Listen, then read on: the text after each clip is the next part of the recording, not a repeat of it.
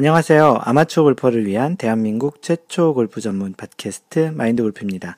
제 70번째 샷 시작합니다. 네, 어느덧 그 드디어 70번째 샷을 하게 됐네요. 이제 60번째 때랑은 좀 다른 의미의 70이라는 숫자인데요. 어, 이렇게 계속 10번째 단위로 넘어갈 때마다 좀 뿌듯하기도 하고요. 이렇게까지 길게 마인드 골프가 팟캐스트 할 거라고는 시작할 때 또 이렇게 생각을 해본 적이 없었습니다. 지난주에 PGA에 있었던 이야기들을 간단히 전해드리겠습니다. 어, 지난주 월요일에는 그 타이거 우즈가 우승을 했던 파머스 파머스 인슈어런스 오픈이 있었고요. 타이거 우즈가 일요일 날 7번 홀까지 남기고 나머지 이제 11홀을 잘 마감을 하면서 75승째, 통산 75승째를 했고요. 어, 올해 첫 번째 대회에 나와서 이제 첫 우승을 했습니다. 어, 현재까지 통산 가장 많은 그 다승을 하고 있는 선수가 82승을 했던 샘 스니드라는 선수인데요. 그 선수 기록에 타이거 우즈는 이제 7개의 7, 7승 정도만 남겨놨고요. 기록을 갱신하기 위해서는 이제 한 번 더 우승을 해야 되는 8승을 이제 남겨두고 있습니다. 마인드골프 개인적으로는 타이거 우즈가 이렇게 통산 전체 대회에 우승을 하는 것은 어, 언제든지 가능했던 것 같고요. 왜냐하면 타이거 우즈가 꽤 많은 승수를 쌓던 시기부터 모든 대회를 다 출전하지 않았었거든요. 만약에 전체 그 다승 기록에 이제 도전을 할 생각이었다면 좀 더더 많은 대회에 나왔을 테고요. 그런 거 보면은 원했던 그 기록이었다면 아마도 그 최근에 이제 안 좋았던 그 시기 전에 이 다승을 이미 기록 갱신하지 않았나 싶은데요. 뭐 지금부터라도 뭐 오늘 요번 그 대회에서 그 타이거 우즈의 그 샷감을 보면 뭐 충분히 이제 이 다승 기록도 깰 수 있는 것은 뭐 시간 문제라고 생각을 합니다.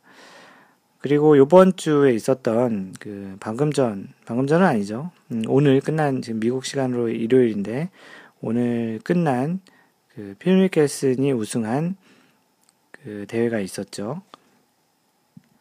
대회 이름은 그 Waste Management 그리고 Phoenix Open이라고 Waste Management Phoenix Open 약자로 WM 피닉스 오픈이라고 써놨는데요. 이 Waste Management는 뭐 쓰레기 처리하는 그 회사입니다. 그 공교롭게도 Farmers Insurance도 그 insurance는 이제 그 보험을 하는 회사인데요. 마인드 골프가 지금 미국에서 생활하면서 사용하고 있는 보험이 Farmers Insurance고요. 그 마인드 골프 집의 쓰레기를 치워가는 회사는 WM Waste Management 회사입니다. 어, 이렇게 마인드 골프가 생활에서 사용하고 있는 그런 회사들이 PGA 스폰을 많이 하고 있고요. 뭐 전화기를 사용하고 있는 AT&T도 AT&T 그 페블비치 그 프로암 대회를 하기도 합니다. 이렇게 뭐 그렇게 보면은 그 마인드골프뿐만 아니고 뭐 이게 워낙 큰 회사다 보니까 이렇게 바로 주변에서 사용하고 있는 그 회사들이 회사들 중에서 이제 이 PGA 대회를 스폰하고 있는 대회들이 좀 있죠. 네, 그래서 필 미켈슨 선수가 1라운드에 11언더, 파 71인 골프장이었는데 60타, 11언더 60타를 치면서 이제 이 우승을 할 것이라는 그 굉장히 큰 그 기미를 보였죠. 그 마지막 그 1라운드의 마지막 그 18번 홀에서 아깝게 버디 퍼팅이 이렇게 홀을 거의 360도 돌아서 나오면서 좀 놓쳤는데요. 그게 만약 들어갔으면 그 꿈의 스코어인 50대 타수를 이제 치게 되는 거죠. 아마추어인 경우에는 꿈의 타수가 70대 타수인데 뭐 필미켈슨과 같은 이런 유명 선수들 같은 또 PGA에서 뛰고 있는 그런 선수들에게는 50대 타수가 굉장히 좀 의미가 있는 타수대임에 틀림없습니다. 예전에 그 이제 은퇴를 한 애니카 수렌스탐 골프 여제 또 그 공에 59라는 숫자를 써가지고서 이제 경기를 했던 것을 본 적이 있었는데요. 그런 그런 만큼 그 선수들에게는 뭐 평상시 연습 라운드에는 그보다 더 좋은 스코어를 낸 적도 있겠지만 이렇게 이제 긴장감이 있는 대회에서 50대 타수를 치는 것은 굉장히 의미가 있을 것 같은데 아쉽게 놓쳤고요. 그 둘째 날도 이제 잘 치다가 맨 마지막 18번 홀에서 파만 하더라도 36홀 최저타 기록을 할 뻔 했었는데 그 드라이버 샷이 워터 해저드에 들어가면서 더블 보기로 마감하면서 좀 아쉽게 그 기록을 놓쳤습니다. 이번 대회는 필 미켈슨이 다양한 기록을 세울 뻔 하기도 했고, 뭐, 세운 기록도 있기도 하고, 어, 워낙 이제 잘 쳤기 때문에 소위 얘기하는 그 아마추어들이 얘기하는 그분이 오신 그런 한 주가 아니었나 싶습니다. 바로 전주에 있었던 Farmers Insurance 대회에서는 그렇게 큰 두각을 나타내지 못했는데요. 필미켈슨이 공교롭게도 이 아리조나 이 주에서 있는 아리조나가 state거든요. 캘리포니아에서 조금 음, 아주 멀진 않은 그 곳에 있는 그 주인데요. 그 필미켈슨이 이 아리조나주에서 총 여태까지 6승을 했습니다. 오늘까지 합쳐서 41승을 했는데 꽤 많은 승수를 한 것이죠. 그리고 참고로 PGA의 최저타 기록은 32언더라고 하네요. 오늘 필미켈슨이 기록한 최종 스코어는 28언더. 평균으로 따지면 4로 나누면 4, 7, 28. 매일 그 7언더 정도를 친 스코어인데요. 뭐 18홀에서 7번의 버디를 했다라는 평균적인 기록인데 대단하죠. 그 32, 그 32 언더는 2003년 발레로 오픈 대회에서 그 토미 아머 3세 선수가 이제 기록을 했는데요. 이번 마지막 라운드에서 그 필 미켈슨이 이 32언더 기록을 깰지도 모를 것 같다라는 그런 좀 생각을 했었는데 아무래도 맨 마지막 라운드다 보니까 또 그리고 이제 이런 기록을 그 갱신을 본인도 아마 알고 있었지 않을까 싶은데요. 그러다 보니까 아무래도 좀 우승에 대한 생각도 있고 또 이런 기록에 대한 생각도 있다 보니까 경기 초반에 좀 잘 안 풀렸던 것이 이런 기록을 깨는 데에는 좀 어려운 그러한 일로 어려운 것으로 좀그 영향을 미치지 않았나 싶습니다. 다행히 그래도 우승은 이제 와이어 투 와이어 2라운드부터 4라운드까지 계속 우승 그 1위를 유지하면서 그냥 우승을 했습니다. 그리고 이 대회, 이 골프장, 이 대회의 특징 중에 하나가 16번 홀이 파3인데, 일명 그 콜로세움 홀이라고 마치 콜로세움의 그러한 원형, 그 경기장을 이제 방불케 하는 파3 하나를 그렇게 이제 관중석으로 삥 둘러싸 놓은 형태로 해놨고요. 그 파3에서는 관중들이 이제 그 티샷이 그 그린에 올라가면은 환호성을 해주고 만약 그렇지 않으면 굉장히 큰 야유를 해주는 그런 대회로 굉장히 좀 재밌는데요. 올해 보니까 그 캐디들이 그린까지 골프백을 메고서 누가 더 빨리 달려가나 하는 그런 재밌는 이벤트성 그런 대회도 했었고요. 지금 미국이 슈퍼볼 시즌인데 오늘 지금 결승전을 하고 있는데 샌프란시스코와 볼티모어가 이제 하고 있는데요. 그 아무래도 이 슈퍼볼 시즌에 열리다 보니까 그 티잉 그라운드에서 그 럭비 공을 그, 그 풋볼 그 공을 이제 세워놓고서 그 공을 이제 그 선수가 관중석으로 차는 그런 이벤트를 하기도 했고요. 뭐 굉장히 좀 독특한 그런 좀 대회이고 또 어떻게 보면은 그 골퍼와 그 또 갤러리와 이런 그 캐디가 같이 이렇게 즐기는 그런 또 하나의 굉장히 좀 재밌는 특색 있는 또 이벤트 형태로 그 진행이 되는 대회이기도 합니다. 어, 그러다 보니까 이제 관중이 꽤 많기도 하고요. 근데 이 기록은 그 이 대회 이 골프장에서 있었던 이 기록이 2008년에 그 기록이 있었는데 아쉽게도 이번 주에는 그 52만 5,821명의 관중을 불러들였는데 2008년 대회와 대비해서 약 12,535명 정도가 조금 모자른 아직 기록 갱신을 못했지만 여전히 많은 갤러리 관중을 에, 그 많이 그 골프장으로 모시는 그런 대회가 되지 않았나 싶습니다. 그만큼 인기가 있고 또 재미있는 골프장이고 이렇게 또 선수들이 많은 타수를 줄여가는 또 그런 또 재미도 보기 때문에 좋지 않았나 싶습니다. 가끔은 골퍼들의 그러한 비인간적인 모습, 실수하는 그런 모습도 있지만 이렇게 좀 약간의 좀 골프장이 그 선수들이 좀 조금은 좀 치기 쉬운 환경이 되면 이렇게 타수를 확 줄이는 그런 모습도 볼 수 있는 그한 대회가 됐다 싶기도 합니다. 그 Farmers Insurance 경기 이후에 이런 소식이 있는데요. 타이거 우즈가 그 월요일 날 잔여 경기 10, 11개 홀을 치는데 총 4시간이 걸렸다고 하면서 너무 늦은, 너무 늦은 플레이에 대해서 이제 타이거 우즈가 불평의 목소리를 냈다고 합니다. 그 이에 대해서 이제 PGA에서는 이러한 좀 경기 pace of play라고 하는데 경기 진행하는 것에 대해서 어떠한 규제나 장치를 좀 고려 중인 것으로 알려졌다고 하는데 아마도 조만간 이런 경기를 좀 더 빨리빨리 진행하는 그런 부분에 대해서 USGA에서 어떠한 그 내용을 발표할 것이라고 지금 보여지고 있는데요. 아무래도 뭐 경기가 좀 지연되면 그 선수도 힘들겠고 실제 경기를 진행하게 되는 방송국 차원에서도 더 많은 시간을 편성하기 때문에 여러모로 좋을 수도 있고 안 좋을 수도 있을 것 같긴 한데 뭐 그 득과 실은 정확히 모르겠습니다. 하지만 그 갤러리나 이런 TV 시청하는 사람으로서는 경기가 계속 이렇게 조금 조금씩 지연되면 보는데 좀 흥미가 좀 떨어질 수도 있겠죠. 뭐 이런 얘기도 있다는 소식을 드리고요. 뭐 공교롭게도 연 2주 타이거 우즈와 필 미켈슨 선수가 우승을 해서 마치 몇 년 전에 이제 두 선수의 전성기 시절을 보는 것 같은데요.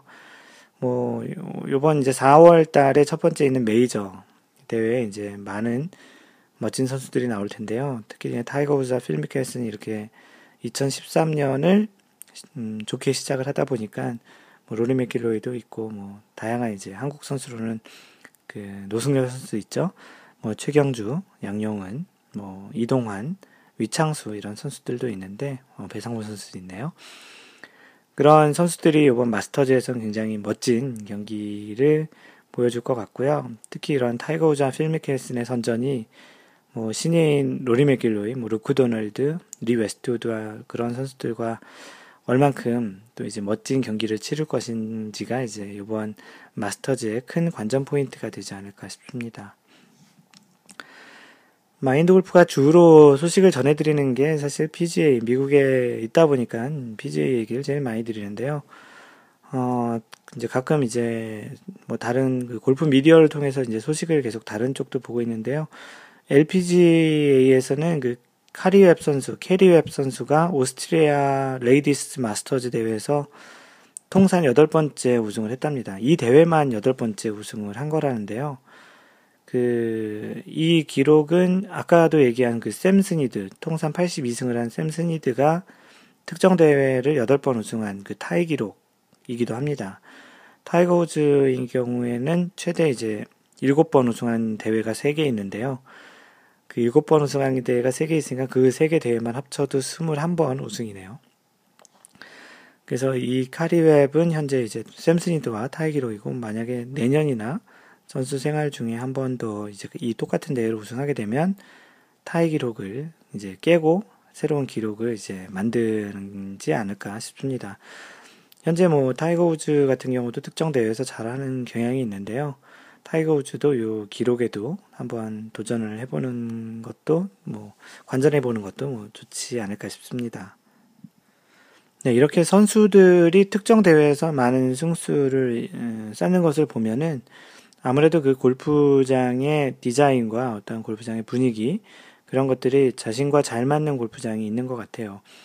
아마추어 골퍼들도 이렇게 골프장을 다니다 보면 어느 골프장에서는 유독 그 성적이 잘 나오는데 어느 골프장만 가면 꼭 마치 징크스가 있는 것처럼 계속 이제 스코어가 안 나오는데 뭐 어떻게 어떻게 생각하면 뭐 악순환과 선순환의 그런 것일 수도 있을 것 같아요.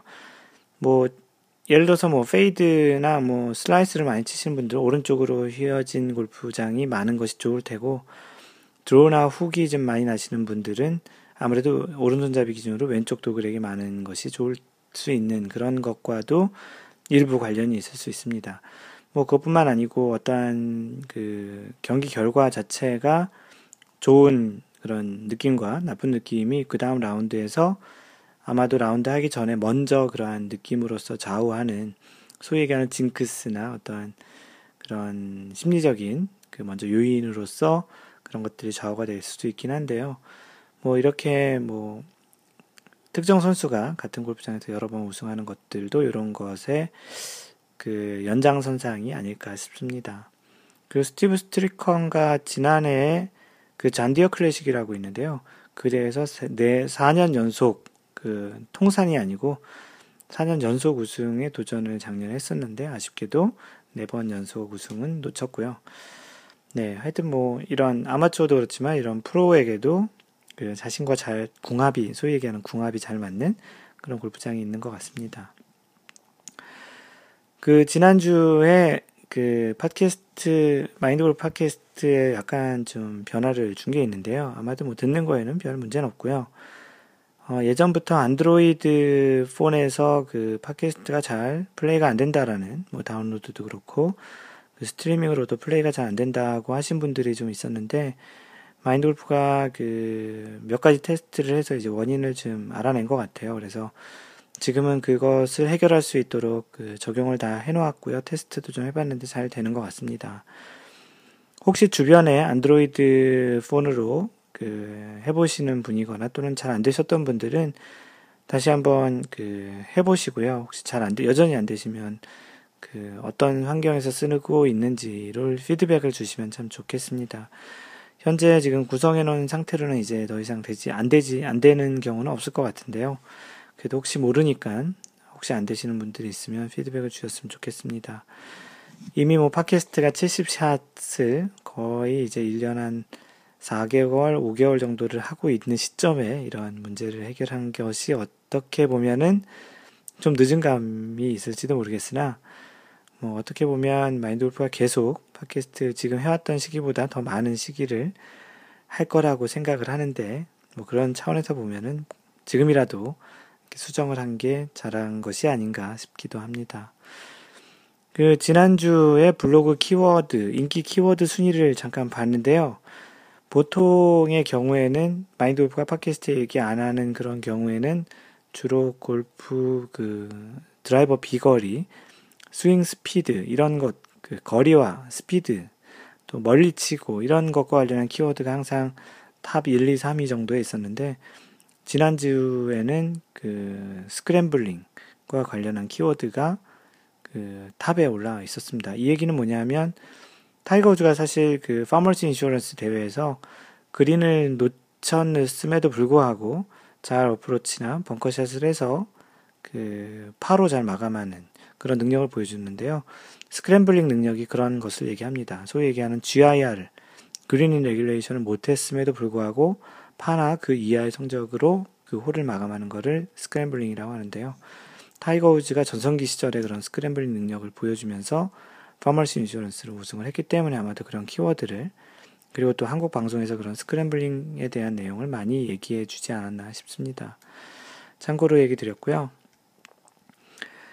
마인드골프 카페, 그 cafe.naver.com 슬래시 mindgolfer, m-i-n-d-g-o-l-f-e-r 그 네이버 카페에 올라온 사연 하나를 소개시켜 드리겠는데요. 그 아이디 음, 먼, 먼 일이요 님께서 올려주셨습니다. 제목은 울 가족 첫 라운딩 가로 열고 골프존이라고 쓰셨는데요. 골프 처음 시작할 즈음에 남성대 퍼블릭 골프 코스에서 아버지, 어머니, 딸, 아들 이렇게 한 가족이 미소를 가득 머문 채 라운딩하는 모습을 먼발치에서 바라본 적이 있었습니다. 넘 보기 좋았기에 나도 꼭 이리 하리라 소망하였었는데 10여 년이 지난 10여 년이 지나서 첫 걸음을 시작했네요. 아빠 아들 그리 아빠 아들 대 엄마 딸 foursome 플레이로 짜장면과 탕수육 내기 했는데 16번 홀까지 동타인 박빙의 상황에서 아빠 아들 팀에 기분 좋은 파 홀, 파로 홀아웃 하였지만 딸아이의 17번 홀 fantastic 버디쇼에 승부는 기울어졌습니다. 흐흐흐.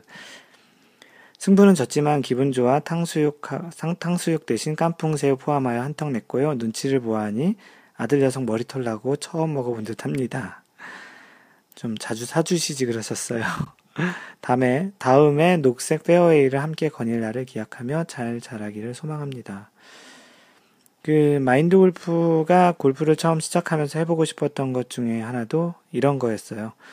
거의 똑같은데요. 골프장을 처음 갔을 때 이렇게 가족이 같이 라운드 하는 모습이 너무나 보기 좋아서 그런 것을 좀 언젠가 한번 해보고 싶었었고 마인드 골프는 미국에 와서 지금 그것을 실현하고 하고 있습니다. 마인드 골프는 그 이미 이루었고요. 그 원일위원님께서는 아직 스크린 골프지만 그래도 그 가족들과 같이 이렇게 라운드를 했다라는 그런 보기 좋은 그리고 또 이제 카페에 보면 많은 분들이 이제 이 글에 댓글을 달았는데 너무나도 해보고 싶다 또는 어떤 분들 이제 시작하시고 아직 아이가 없으신 분들은 10년 후에 내가 이것을 해야 되겠다라고 목표를 세우신 분도 있습니다. 뭐 가족들과 할 수 있는 평생 할 수 있는 뭐 가족뿐만 아니고 연인 또는 이제 사람과의 관계에서 평생 같이 할 수 있는 운동 중에 하나가 이제 골프이고요. 뭐 남녀노소 이렇게 같이 즐길 수 있는 그리고 또 이제 한국은 뭐 라운드 하는 그 골프 그린피가 좀 비싸기 때문에 하지만 이런 스크린 골프 인프라가 잘 돼 있으니까 이런 스크린 골프로 가볍게 하는 것도 좋습니다. 최근 그 마인드 골프에게 레슨 받으시는 분 중에 한 분이 그 자기 그 자, 자식, 그러니까 아들이죠. 아들이 이제 사춘기 중학교, 고등학교 정도 되는데 이제 그 아이와 이제 뭔가 골프 같은 걸 같이 하고 싶은데 어떻게 했으면 좋겠냐라고 얘기를 물어보신 적이 있었는데 마인드 골프가 그렇게 대답을 해드렸어요. 일단은 골프를 어떤 기술적으로 또는 잘 치기 위해서 어떤 레슨을 하는 것도 좋은 방법일 수 있는데 일단은 뭐 한국 같은 경우에는 스크린 골프를 같이 가서 그냥 그 방 안에서 다른 사람 보지도 않잖아요. 그 안에서 그냥 편하게 크게 어디 다치거나 그 어디를 망가뜨리지 않는 정도 내에서 원하는 대로 이제 즐길 수 있도록 한번 쳐보게 하는 것도 괜찮겠습니다. 뭐 우리가 집에서 쓰는 위 게임이나 뭐 그 마이크로소프트의 키넥트 그런 게임처럼 스크린 골프를 그런 이제 몸을 활용하는 운동 차원에서 또는 마치 오락 게임처럼 이렇게 먼저 재미를 느끼게 하면 뭐 그러다 보면은 뭐 좀 더 잘 치고 싶고 거리도 내고 싶으면 뭐 본인이 뭐 레슨을 받을 수도 있고 좀더더 열심히 연습하는 그런 접근이 될 수도 있으니까 그렇게 가볍게 너무 레슨부터 이렇게 빡세게 시작하게 되면 처음에 뭐 똑딱이를 하는 과정들이 굉장히 지루하잖아요. 움직이지 말라는 것도 많고 하지 말라는 것도 많다 보니까 금방 지루해할 수 있으니까요. 가족들과 하기에는 처음에는 그렇게 재미적인 부분으로 먼저 접근을 하시고요. 그렇게 해서 이제 좀더더 잘하고 싶을 때, 마음이 먼저 이렇게 동하여서 움직일 때, 그럴 때 이제 레슨을 권장하시는 것도 좋은 방법이지 않을까 해서 권장을 해드렸습니다. 특히 사춘기에 자녀를 두신 분들은 뭐 사춘기 때 뭐 그냥 그동안 말이 없다가 그냥 이렇게 얘기하는 것도 그런데 이렇게 몸을 쓰면서 같이 운동을 하면서 이렇게 얘기를 대화를 해가는 것도 굉장히 좋은 방법이라고 생각을 합니다. 마인드 골프는 아들이 있는데 아들이 너무나도 그 골프를 좋아해서 마인드 골프가 골프 치러 가자 그러면 너 그 아주 어색하지만 굉장히 좋은 그런 웃음을 짓기도 하는데요. 어, 이러한 골프가 그 저희 아들과 계속 그런 대화를 할 수 있는 그런 또 같이 즐길 수 있는 그런 요소로서 아직까지는 잘 자리 잡고 있는데요. 앞으로도 좀 계속 잘 해보도록 노력을 할 예정입니다. 예, 트위터로 글을 남겨주신 분이 계신데 오랜만에 그 김태영님께서 아이디 인투소울 님께서 이제 글을 남겨주셨는데요. 오랜만에 들어보니 전문가 목소리가 되었네요. 벌써 69회 차네요. 라고 남겨주셨는데요. 어, 이 김태형님께서는 마인드 골프 팟캐스트 초창기에 지금 피드백을 좀 많이 주셨어요. 초창기에 많이 주셨고, 그때 기억났던 그 피드백 중에 하나가 너무 길다. 그 길다라고 했을 때 그 당시에 녹음했던 분량이 한 20분에서 30분이었었거든요. 지금은 주로 녹음하는 시간이 40분에서 50분 넘어 어떤 때는 1시간까지도 녹음을 하고 있는데요. 김태형님의 그 당시에 그런 피드백에 비하면 굉장히 좀 더 길게 하고 있는데, 뭐 호불호가 있을 것 같아요. 뭐 어떤 분들은 왜 더 길게 해주지 않냐라고 하시는 분도 계신 것 같고요. 어떤 분은 뭐 그냥 뭐 길다면 뭐 이렇게 끊어서 이렇게 skip skip해서 들으시는 방법도 있으신데요. 개인적으로 그러지 않은 길을 바라겠습니다. 그냥 쭉 들어주시면 좋겠고요. 그 다음으로 한상규님, 아이디 한상규님께서 글 남겨주셨는데요. 잘 들었어요. 후기랄 건 아니지만 친구분이 블로그, 아, 친구분이 블로그에 올린 글 소개해 주면서 마인드 골프님 고향이 저랑 같다는 사실, 인천이 먼 곳이 아니라 고향 일하기, 고향 일하기 또 뭐하지만, 암튼 태어나고 자라고 부모님과 친구들이 남아있는 곳 반가워요. 아, 이 얘기가 뭐냐면, 69번째 샷에서 마인드 골프의 그 고등학교 친구가 마인드 골프 블로그를 우연히 티칭 프로 관련한 자료를 찾다가 찾아왔다고 글을 남겨준 내용이 있었습니다. 그, 그 친구가 이제 글을 남겨주는데 고향이 인천이라는 말을 남겨줬었고요. 이 한상균님께서도 인천이 고향이라는 그런 마인드 골프와 같은 고향이라는 얘기를 해주시고 있는데요. 이 한상균님은 공교롭게도 마인드 골프가 처음 다녔던 직장도 같은 아, 이분은 처음 직장이 아닐 수 있겠네요. 지금 다니신 직장이 마인드 골프가 처음 다녔던 그 직장인데 뭐 이분과 같은 IT죠. 어, 공감대가 좀 많이 있을 것 같습니다. 뭐 골프도 그렇고 고향도 그렇고 뭐 회사도 그렇고 하여간 한상규님 반갑고요. 요즘 바쁘신지 뭐 카페 트위터 자주 안 보이시는데 뭐 하시는 일 잘 되셨으면 좋겠습니다.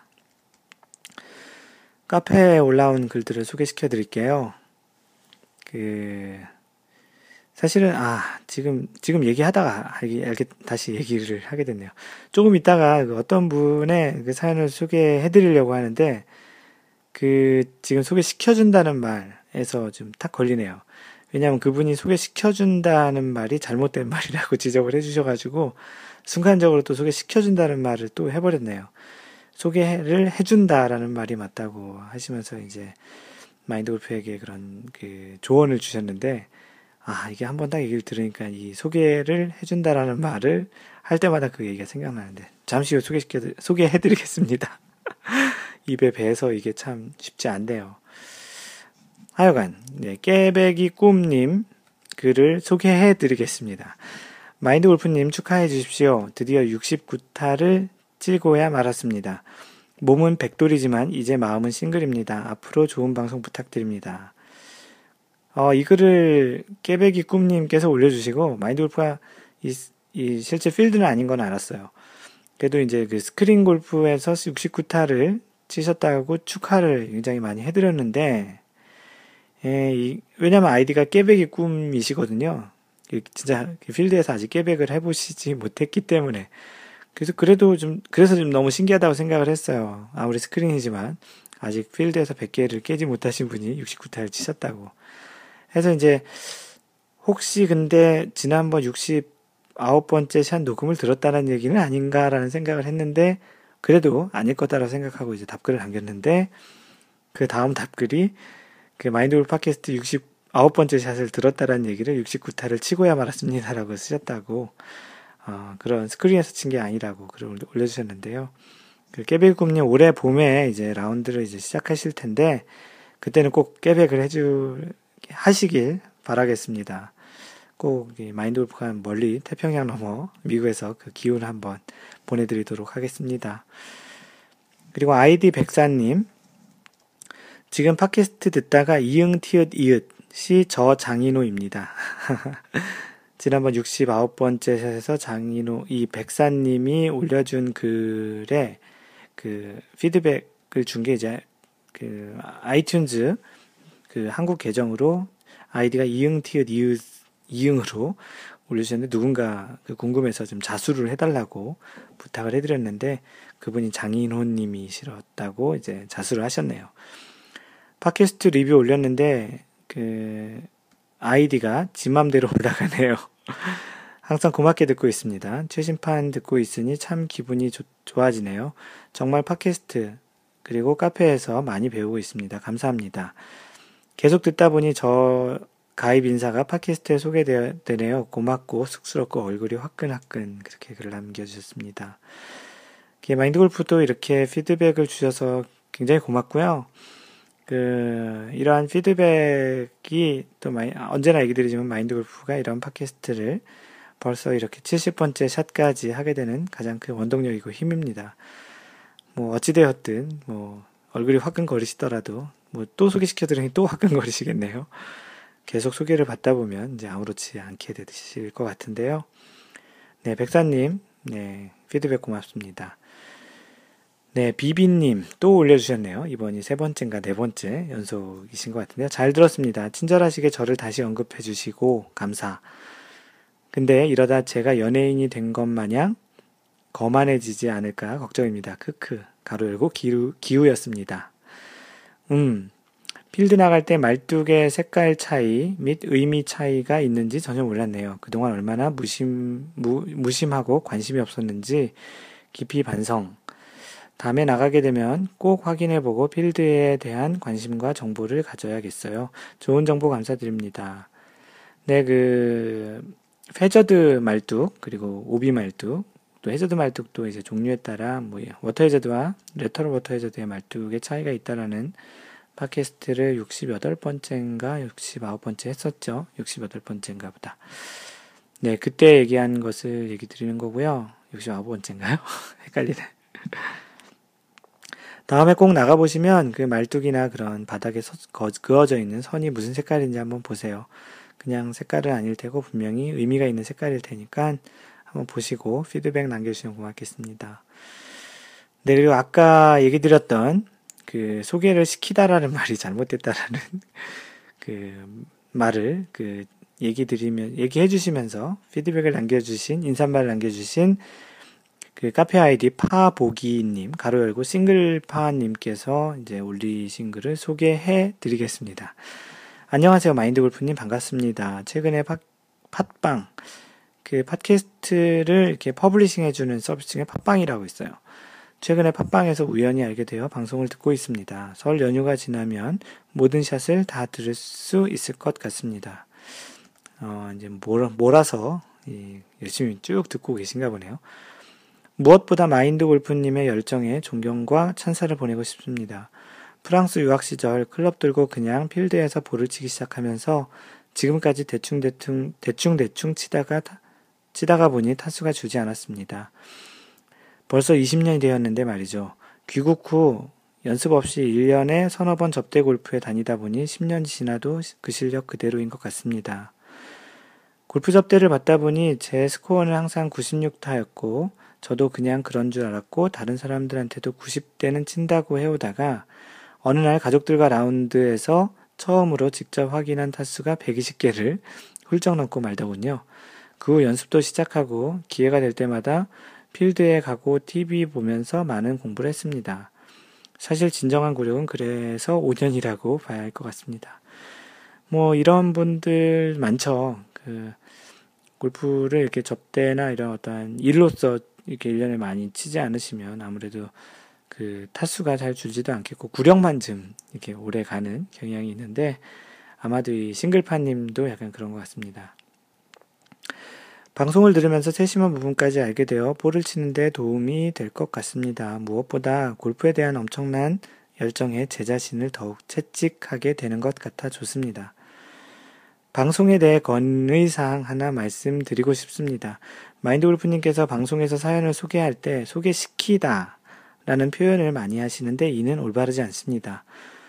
소개해 드리겠습니다. 소개하겠습니다. 가 옳은 표현이고요. 오늘도 소개해 드리겠습니다라고 했나요? 소개하겠습니다라고 했나요? 까먹었는데. 옳은 표현이고요. 청취자들도 사연 소개해 주셔서 감사합니다라고 하는 표현이 옳습니다. 시키다라는 표현은 누구에게 피동적으로 어떤 일을 하게 만들 때 쓰는 표현으로 철수, 너는 내게 영화를 영희를 소개시켜 줘야 한다. 뭐 이런 정도 표현에 한정된다고 생각합니다만 이도 억지스럽습니다. 그냥 소개해 주다가 되었 좋을 것 같습니다. 따라서 좋은 사람 소개시켜 줘 등의 표현은 좋은 사람 소개해 줘 등으로 바꿔야 합니다. 아, 마인돌프가 읽으면서도 조금은 뭐 그런 우리나 우리말 표준말 뭐 이런 소개해 주는 그런 거 나레이션 한 것 같은 느낌인데요. 뭐 어찌되었든 제 전공은 어학이나 문학은 아니고요. 방송인이만 방송인이만큼 올바른 표현이 필요하다고 생각해서 적어보았습니다. 요즘 다르다는 표현을 틀리다로 틀리다로 틀리게 말하는 경우가 많아서 괜히 속상하고 그렇습니다. 열심히 듣고 연습도 많이 해서 제 이름에 맞는 스코어 0하고 파 복이죠. 싱글파라고 쓰셨으니까 즉 9개 오버를 늘상 쳐대는 이름값 하는 골퍼가 되고 싶습니다. 사실 이름값 하면 저도 마인드 골프님처럼 IT 쪽을 했어야 하는데 컴퓨터가 이진법으로 계산하잖아요. 그 마인드 골프가 가끔 얘기하는 디지털 골프를 얘기하죠. 0과 1로 스코어 카드를 채우는 불행하게도 바이오 쪽 일을 하고 있고 있어서 제 분야에서 큰 이름을 못 내고 있습니다. 미국은 아침이겠네요. 활기찬 하루 되시길 기원합니다. 감사합니다. 네, 뭐 이렇게 뭐 마인드 골프 팟캐스트를 통해서 다시 이제 골프가 재밌어지고 또 나름의 마인드 골프의 열정도 충분히 전달이 될 것 같은데요. 그 파보기님께서도 이제 좀 재밌게 골프를 치시기 시작하셨다니까 또 열정적으로 한번 치셔보셔가지고 꼭 아이디에 맞는 파워 보기만 하시는 싱글 플레이어가 되셨으면 좋겠고요. 그 조언을 주셨던 그 소개시키다 소개를 해주 하 뭐였죠? 소개해 드리겠습니다. 소개하겠습니다. 어 이것은 마인드 골프가 노력은 해볼 텐데 사실은 이게 정확히 잘 될지 모르겠어요. 그 카페 댓글로도 얘기 드렸지만 이 마인드 골프가 지금 하고 있는 이 팟캐스트는 일반 공중파 방송도 아니고요. 어떻게 보면은 좀, 뭐, 마인드 골프도 이렇게 국어나 언어 쪽을 전공해서 제대로 표현을 다 했으면 좋겠지만, 그래도 사실 노력하고 있는 거는 그 비어나 속어들은 안 쓰려고 굉장히 노력을 하고, 하고 있습니다. 그리고 골프의 원래 그 originality를 살리기 위해서 골프에서 원래 쓰고 있는 용어만 쓰려고 하고 있는데요. 이렇게 이제 문법적으로 어떤 게 맞다라고 하는 것들은 아, 마인드 골프가 이렇게 딱 진짜 제대로 지킨다고 약속을 하기가 쉽진 않을 것 같아요. 뭐 노력을 해보겠는데 왜 그러냐면 이런 것에 자꾸 신경을 쓰고 얘기를 하다 보면은 말이 이렇게 끊어질 것 같아요. 흐름이 끊어지고 자꾸 거기에 그 집착, 그 옵, 영어로 옵세, 옵세션이라고 하는데 그런 집착을 하게 되면 이렇게 자꾸 거기에 뭔가 생각이 돼가지고 이 말이 제대로 이어지지 않을까 좀 걱정이 되기도 하고 또 팟캐스트의 특성 자체가 이런 좀 약간 좀 인포멀하고 좀 편하고 좀 그런 느낌 차원에서 그런 부분들은 좀 이해를 가끔 좀 고치려고 노력을 할 거예요. 하지만 가끔 틀리더라도 이해를 해주셨으면 좋겠다라는 생각입니다. 뭐 다른 팟캐스트도 마찬가지일 것 같은데요. 뭐 마인드 오프가 나중에 진짜 뭐 더 좀 제대로 된 방송을 하게 되면 그때는 좀 더 신경을 많이 써야 되겠지만 일단 지금은 어떻게 보면 그런 내용보다는 그런 것들보다는 좀 더 이런 친구와 같은 또는 여러분들의 멘토와 같은 그런 역할로서 좀 더 내용 예, 그리고 좀 여러분들과 좀 더 소통을 하는 그런 측면에 좀 더 많이 집중을 좀 하려고 하는 생각이 있습니다. 그래도 혹시 너무나도 이거는 아닌 표현 같다라고 생각을 하시는 부분이 있다면 그런 부분들은 얘기를 해주시고요. 하여간 그 마인드 골프가 이러한 내용들을 소개해 드리겠다라는 것들의 표현을 지금도 좀 그러네요. 소개를 해 드리겠다라는 그런 표현 같은 경우는 좀 더 지금 생각을 계속해서 한번 그 고쳐보도록 노력을 해보겠습니다. 네, 그렇습니다. 그래서 그 파보기님께서 주신 그런 그 피드백과 그런 또 의견 그리고 또 그 감사의 글들은 뭐 이렇게 소개를 해드렸고요. 이제 본격적으로 이제 마인드 골프가 준비한 내용을 얘기를 시작을 해볼까 합니다. 여러분들은 현재 마인드 골프 팟캐스트 제 70번째 샷을 듣고 계시고요. 네, 오늘 얘기 드릴 내용은 그 마인드 골프 블로그 마인드 골프.net에 가보시면 골프 컬럼 섹션에 46번째 주제로 써놓았던 내용입니다.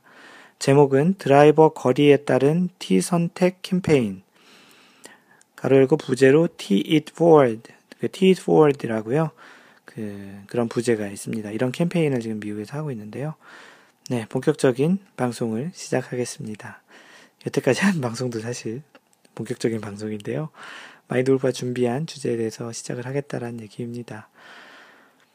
그 최근 최근은 정확히 최근은 아니고 지난해부터 그 미국에서는 그 USGA와 이런 PGA 이런 기관들에서 그 캠페인을 하고 있습니다. 그 캠페인 이름이 Tee It Forward라는 그, 그, 그, 우리 티샷 한다는 Tee, 그리고 It, IT, Forward. 그래서 Tee Forward라는 그런 캠페인 하는데요. 그, 이 내용은 오늘 그 마인드 골프가 intro에서 얘기했던 그 타이거 우즈가 경기 진행하는 게 좀 느려진 것 같다라는 불만을 가졌다라는 그런 내용과도 약간 좀 비슷한 내용이 좀 담겨져 있기도 해서 이 주제를 선택을 했고요. 이 T4드는 그 포워드는 한국말로 얘기하면 좀 앞쪽으로 좀 이동을 해서 앞쪽 티에서 그 경기를 하기 뭐 이런 이런 정도로 이제 번역을 할 수 있겠네요. 그 마인드 골프가 생각하는 이러한 배경은 그 전 세계적으로 특히 이제 미국이 이제 골프 인구가 굉장히 많이 있는데 이런 미국의 골프 인구가 줄어들고 있는 이 상황에서 조금보다 많은 그런 골퍼들에게 골프에 대한 재미를 좀 더 부여하고 좀 더 즐길 수 있는 그런 취지에서 이러한 캠페인이 나왔다라고 생각을 합니다. 그 몇 년 전에 있었던 그런 뭐 2008년이었죠. 경제 위기 이후에 아무래도 이런 여가 생활에 지출하는 뭐 골프도 여가 생활이잖아요. 한국보다는 그 골프 치는 비용이 싸긴 하지만 여전히 그래도 추가적인 지출이라고 본다면 이런 그 경제 상황에서는 지출을 좀 줄일 수 있는 부분이라는 것이죠. 그래서 몇 년 전에 있었던 경제 위기 이후에 지속적으로 골프 인구가 줄어들고 있는데 이런 것들이 이제 현실적으로 그 골프 업계에 골프를 시작하는 사람들에게도 그리고 또 기존의 골프를 계속 그 즐기는 사람에게도 좀 어떤 형태로든 영향을 미친 거죠. 그래서 어떻게 어떤 형태로든 좀 재미의 요소를 좀더 주려는 노력이 이제 다양한 형태로 좀 나타나고 있는데요. 뭐 이러한 T4홀드와 같은 비슷한 형태 중에 하나가 뭐 홀수를 줄이는 뭐 12홀 경기로 한다든지 뭐 좀 이런 비슷한 좀 그런 운동 운동이라기보다는 캠페인과 좀 노력이 좀 보여지고 있습니다. 그 아마추어 골퍼들에게 가장 관심 있는 부분 중에 하나가 그 아무래도 골프는 그 점수를 가지고 하는 그런 것이기 때문에 스코어를 뺄 수가 없겠죠. 그 아무리 스코어에 관심이 지금 무관하게 이제 즐길 수 있는 운동이라고 얘기를 하지만 그것도 너무 또 스코어에 또 집착하는 것도 좋지 않지만 스코어를 줄이려는 노력이 만약에 빠진 그런 골프 그냥 나는 몇 개 쳐도 괜찮아 뭐 그런 형태의 골프를 친다면 마치 그 탄산에서 그죠 콜라 중에서 이제 탄산이 빠진 그런 콜라의 느낌 뭐 우리가 얘기하는 뭐 팥바 팥이 빠진 그런 팥빵 뭐 그런 것 같은 느낌인 거죠. 그런 여러 비슷한 표현이 있잖아요. 팥이 빠진 뭐 붕어빵 같은 그런 느낌이 있다고 생각이 되는데요. 여러 가지 요소가 그런 스코어 골프 스코어에 영향을 줄 수 있을 텐데 골프의 기본적인 게임의 요소가 이 거리와 방향 중에서 이제 누구에게나 쉽게 적용해 볼 수 있는 부분이 이제 거리인 거라고 판단이 됩니다. 특히 이러한 티잉 그라운드, 본인에 맞는 그러한 티를 그런 선택하는 그런 측면에서 보면은 이러한 그 티를 잘 선택하고 거리를 잘 맞출 수 있다라는 부분은 경기를 어떤 형태로 즐기느냐를 많이 좌우할 수 있는 것이죠. 그래서 이러한 노력의 일환으로 PGA of America 그래서 미국 아 너무 좀좀 이상하게 발음을 했네요. PGA of America. 그래서 미국 PGA와 USGA, United States of United States Golf Association. 한국식으로 발음할게요. 영어 잘 못하면서. United States Golf Association. 미국 골프 협회와 PGA가 Tee It Forward라는 캠페인을 하기로 했습니다. 이게 지난해부터 시작된 걸로 알고 있는데요. 그래서 이 캠페인의 내용이 뭐냐면, 그, 그 이제 마인드 골프 블로그 오면은 이그 T 폴드에서 그런 제공하는 드라이버 길이에 따른 teeing ground, 티의 선택에 대한 그 표가 있습니다. 그 다시 얘기하면 뭐냐면 그 자신의 드라이버의 거리에 따라서 그 자신의 티를 선택해서 치라는 것에 대한 가이드라인을 권장을 하는 거죠. 그래서 이 거리라는 거는 18홀의 전체 전장 길이를 가지고 이제 가이드라인을 주는 건데요. 뭐 자신에게 맞는 그 티를 선택하는 방법이 이렇게 드라이버 distance에 따라서 할 수도 있겠지만 스코어에 따라서도 할 수 있거든요. 근데 이 Tee Forward 캠페인 같은 경우는 자신의 이제 driving distance로 이제 선택을 하는 그런 가이드라인을 그 제공한다는 것이에요. 그 그래서 뭐 이러한 걸 통해 가지고 이제 아마추어 골퍼들 같은 경우는 좀 더 이제 빠른 속도로 이제 골프를 치고 방금 전에 그 intro에서 얘기했던 그 타이거 우즈가 complain했던 그 pace of play 그 경기를 진행하는 그 속도에 대한 부분에서 좀 더 이제 빠른 그 경기를 할 수 있겠죠. 아무래도 본인이 원래 치려던 거리보다 좀 짧아질 테니까 시간적으로도 좀 줄여들 수 있겠고 보통은 이 경기가 4시간에서 4시간 반 일반적으로 한 홀당 15분으로 계산해서 한 4시간 반 정도를 플레이를 하는데요. 18홀에. 이 시간을 좀 더 줄여서 그 경기를 할 수 있다라는 것이죠. 그리고 좀 더 재미를 느낄 수 있도록 할 수도 있는 방법인 거죠. 왜냐하면 계속 먼 데서 치게 되면 굉장히 힘들잖아요. 그래서 이 가이드라인을 간단히 이제 표로 보면 쉬우실 텐데 마인드 팟캐스트가 오디오 방송이니까 그 드라이버 distance가 예를 들어서 275야드 인 사람들 275야드면은 미터로 따지면 250m 조금 근처 되겠네요. 그러신 분들은 18홀 전장 길이로 봐서 6,700에서 6,900야드에서 치면 된다라는 것이고요. 미터로 환산해 보니까 6,030m에서 6,210m 정도가 이제 275야드, 약 250m 정도를 보내시는 분들, 그리고 250야드 정도 치시는 분들은 6200야드에서 6400야드. 미터로 따지면은 5580m에서 5760m 정도의 전, 전장에서 치면 좋겠다라는 겁니다. 그리고 본인의 드라이버 거리가 225 야드 정도면은 대략 한 200m 정도 되겠네요. 그러면은 이제 18홀 전장이 5800 야드에서 6000 야드. 미터로 따지면 5220m에서 5,400m 정도에서 치면 된다는 거예요. 뭐 마지막으로 한 200m 정도, 뭐 드라이버 distance가 180, 한 5m 정도 되겠네요. 180 한 그 정도. 그러면 5,200야드에서 5,400야드, 여자 lady tee 정도 수준이 될 텐데요. 뭐 아마추어 남자 골퍼들 중에도 200야드 정도의 드라이버 distance를 보내지만 실제 치시는 데는 5,200, 5,400 요 정도 거리가 아니고 6,200, 6,400야드 정도에서 이제 많이 플레이를 하고 있습니다. 그 마인드 골프가 대략 주변에서 이게 레슨을 하거나 주변 분들이 치시는 것을 보면 드라이버 distance가 보통 한 200, 뭐, 200에서 한 230야드 정도 사이를 보통 치시는데, 실제 그렇게 되면은 이 T4홀드에서 권장하는 거는 6000야드 under에서 미터로 따지면 5,400m under 쪽에서 치시는 게 좋겠는데, 대체적으로 이제 미국 골프장에 가더라도 6,200에서 6,400야드 또는 6,000에서 6,400야드 정도에서 플레이를 하죠. 그러면 이 권장하고 있는 T4에서 권장하고 있는 것보다는 한 단계 위에 있는 정도의 그 티에서 치게 됩니다. 그 대략 느낌이 오실 텐데요. 본인의 그러한 그 드라이버 distance와 이제 치고 있는 그 비, 그 전장을 한번 생각을 해보시는 게 좋을 것 같은데요.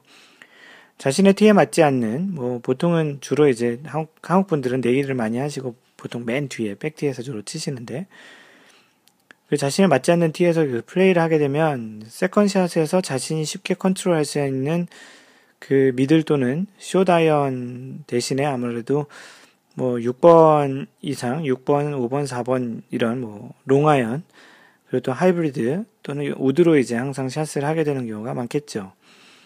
뭐 예를 들어서 400 한, 아, 300한 8, 90야드 정도 되는 파4를 드라이버 distance가 뭐 한 200에서 한 200한 30 정도 치시는 분이라면 남는 거리가 롱아이언 또는 이제 하이브리드나 우드로 치셔야 될 거리가 남겠죠. 그렇다면 아무래도 그 GIR, green in regulation, 그 파를 하기 위해서 two putts를 남기는 고 남기 two putts를 남기고 하는 온을 이제 그 GIR이라고 하는데 GIR을 할 수 있는 가능성이 굉장히 떨어질 수밖에 없을 것 같습니다. 그렇겠죠. 물론 올라갈 수도 있어요. 그러다 보면 당연히 파를 할수 있는 기회가 너무나도 좀 멀어지게 되는데요. 뭐 이런 접근은 그렇습니다. 뭐 마치 그런 것과 같은 거죠. 그 연습장에 가서는 주로 7번 아이언, 뭐 8번 아이언, 뭐 6번 아이언 그런 것들 연습을 많이 하고 실제 필드 나가서는 하이브리드만 주구장창 치는 거죠.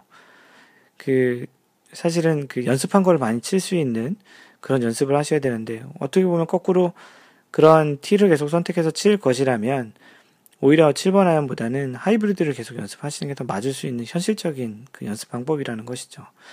그런데 이제 티는 본인이 감당할 수 있는 것보다 뒤에 치면서 연습은 실제 필드 나가서 많이 치지 않는 그런 좀 연습을 하는 좀 약간은 좀 언밸런스한 좀 현실적이지 않은 그런 연습을 하고 있다는 것입니다. 어떻게 보면은 지금 이 그 T4에서 가이드하고 있는 그 티를 이제 본인이 좀 창피하더라도 뭐 창피한 게 중요합니까? 즐기는 게 중요하죠. 사실 골프의 묘미는 세컨샷이나 떨드샷 또는 이런 파트리에서 티샷이 그린에 직접 올라갈 수 있는 거리에서 쳐보는 게 사실 제일 재밌거든요. 그린에 그 자신의 공이 핀 주변에 탁 떨어졌을 때 그 쾌감이 굉장히 크잖아요. 그래서 이제 그러한 자신의 이제 맞는 선택할 그런 티를 선택해서 치다가 자신의 실력이 맞으면 그 다음 티로 올라가는 게 보면 골프를 좀 더 재미있고 마치 이렇게 어, 온라인 게임 같은 데서 레벨업을 하는 그런 느낌으로 하셔야 되는데 뭐 마인드 골프가 좋아하는 좋아했던 당구로 얘기하자면 마치 자기 실력이 한 지금 30, 50밖에 안 되는데 그 스코어는 뭐 점수는 150, 200을 놓고 치는 좀 비슷하다고 볼 수 있지 않겠습니까? 그렇게 되면 뭐 당연히 지겠죠. 그리고 또 재미도 없겠죠. 왜냐하면 자신의 실력 대비 훨씬 더 많은 그, 그 당구 공을 쳐야 되니까. 뭐 여기서는 뭐 골프에서는 자신의 실력보다는 더 멀, 거리가 멀기 때문에 타수를 더 많이 쳐야 되죠. 이러한 거리에 대한 효과 자체는 빈익빈 부익부 현상이 심해져서 그 짧은 아이언 또는 웨지로 샷을 하게 되면 좀 더 컨트롤이 쉬운데 쉽, 쉽고 또 편하죠. 그리고 또 자신있게 그린도 공략할 수가 있는데 거리가 멀어지면 자신도 없고 또 무리한 샷을 하게 되죠. 거리를 좀 멀리 보내기 위해서 원래 자신의 스윙과는 좀 다른 그런 스윙을 하게 되죠. 그러다 보니까 소위 얘기하는 미스샷이 많아질 수밖에 없을 것 같고 그러다 보면 또 정상적인 라이에서 플레이하는 것보다 좀 더 트러블 상황의 샷 형태가 좀 더 이제 많아지는 게 당연하겠죠. 그러다 보면 아무래도 게임적인 요소가 좀 재미, 게임의 그 재미적인 요소가 좀 많이 떨어질 것 같기도 하고, 그렇다는 것 때문에 이러한 캠페인을, 왜냐하면 재미없으면 골프 안 치겠죠. 스코어도 또잘 나오고, 자신이 친 게 또 이렇게 결과도 좋아야 골프도 치는 건데, 계속 이렇게 힘들고 그러면 재미도 없고, 물론, 골프는 중독성이 강해서 이렇게 좀 스코어가 안 나오고 재미가 없어도 계속 치는 그런 마력이 있긴 합니다. 하지만 일반 적으로 골프를 이렇게 그 중독성 있게 이렇게 치시는 분들이 아닌 경우에는 이런 걸로 인해서 몇 번 재미를 못 느끼면 이렇게 좀 그만둘 수 있겠다라는 생각에서 이러한 캠페인이 나온 거죠. 또 그 다른 쪽으로 생각해보면 반대적인 측면도 있을 텐데요. 그 거리가 너무 가까워지면 또 재미도 없겠 재미 재미는 있겠지만 좀 박진감 같은 게 좀 떨어질 수 있겠죠. 도전하는 그런 챌린징하는 그런 느낌도 좀좀 적어질 것 같기도 하고요.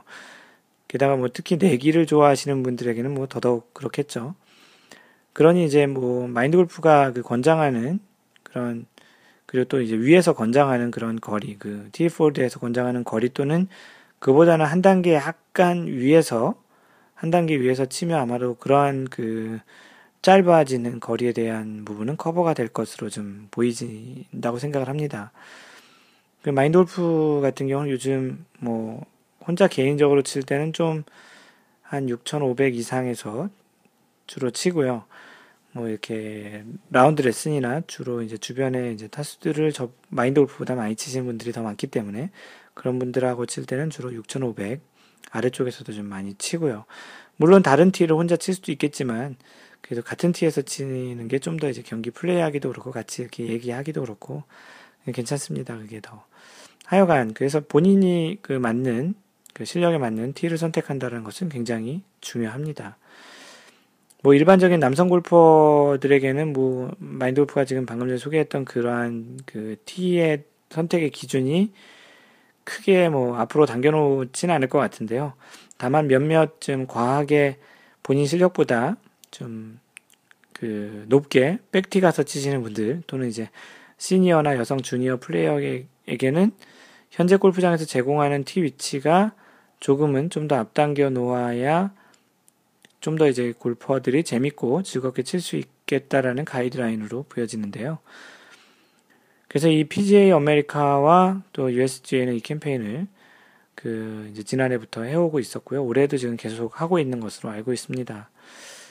모쪼록 그 이러한 노력이 많은 골프장들이 더 다양한 티를 제공하고 그 왜냐하면 지금 있는 티보다 다른 티를 또 만들어야 되거든요. 그 티라고 얘기하기보다는 티인 그라운드를 만들어야 되는 거죠. 지금 있는 티인 그라운드보다 좀 더 앞쪽에 있는 티인 그라운드를 또 제공을 해야 되기 때문에 약간의 비용이 들 수도 있겠지만 더 많은 그 아마추어 골퍼들을 유치할 수 있다면 그 정도 노력은 해볼 만하기도 한다고 생각을 합니다.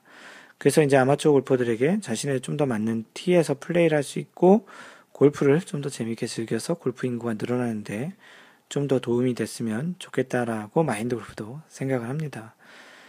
뭐 한국 같은 경우는 요즘 이제 골프 치시는 인구가 뭐 스크린 골프 덕분인지 계속 더 많아지고 있는데요. 이렇게 이제 처음 골프를 치시는 분들은 가급적이면 뭐 사실은 골프 잘 치시는 분들이 그렇게 인도를 해주시면 제일 좋을 것 같아요. 뭐 이제 처음 치니까 뭐 lady tee가 꼭 꼭 그런 아 그 말을 바꾸는 게 낫겠네요. lady tee라고 하니까 남자 가 서 치기 그러니까 lady tee라기보다는 뭐 beginner tee라고 얘기를 하는 게 좀 더 나을 것 같기도 하네요. lady tee라고 하면 아무래도 좀 남자가 여자 티 가서 치면 좀 자존심 상하는 그런 느낌이 있으니까 그걸 lady tee라고 얘기하는 것 대신 뭐 beginner tee라든지 뭐 그런 초보자 티 그런 형태로 얘기하는 게 좀 더 낫겠다라는 생각이 갑자기 번뜩 듭니다. 그죠? 그게 더 낫겠죠. 그래야 자존심이 안 생기 안 상할 테니까. 그리고 또 아니면 뭐 자기가 초심자면은 뭐 나는 좀 앞에 가서 치겠다. 소위 얘기하는 그 초보자 티에 가서 치겠다라고 얘기를 해보시는 것도 괜찮습니다. 간혹 뭐 남자가 에이 이런 데서 치는 거지 뭐 이렇게 하겠지만 그렇게 치면 진짜 그 초보자들은 너무 힘들거든요. 마치 이런 스키장에 처음 갔을 때 잘 가르쳐 준다고 데리고 갔다가 너무 지루하니까 이 스키는 또는 스노보드는 그 정상부터 내려오면서부터 배우는 거라고 하는 것과 좀 비슷할 것 같은데요. 마인드 골프는 스키는 안 타고 스노보드만 타는데 마인드 골프는 꼭 어, 친구에게 배웠는데 그렇게 배우지는 않았습니다. 하여튼 뭐 처음에 골프장 가면 여러모로 좀 힘든 것도 있고 뭐 정신적으로 굉장히 스트레스도 많이 받고 뭐 하여튼 좀 이렇게 부담이 많이 갈 텐데 이렇게 티라도 좀 더 앞에서 치시면 좀 더 부담이 덜 되지 않을까 차원에서 오늘 그리고 이런 그 타이거 우즈가 최근에 또 complain한 그런 차원에서도 경기를 좀 더 빨리 플레이하는 차원에서도 이런 주제를 한번 잡아봤고요.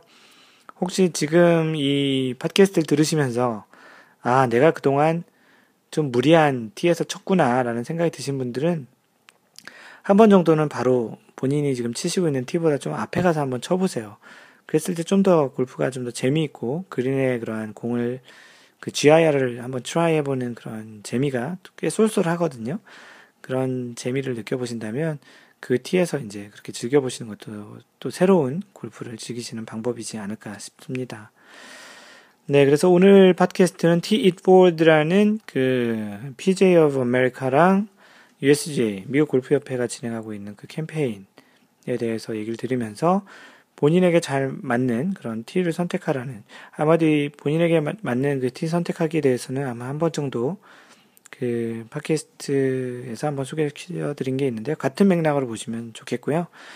네, 그런 차원에서 이제 본인에 맞는 티 선택을 한번 해보시는 게 좋겠고, 올해 이제 봄에 첫 라운드를 하시게 되면 그렇게 한번 도전을 한번 해보시게 게 해보시길 권장해 드리겠습니다.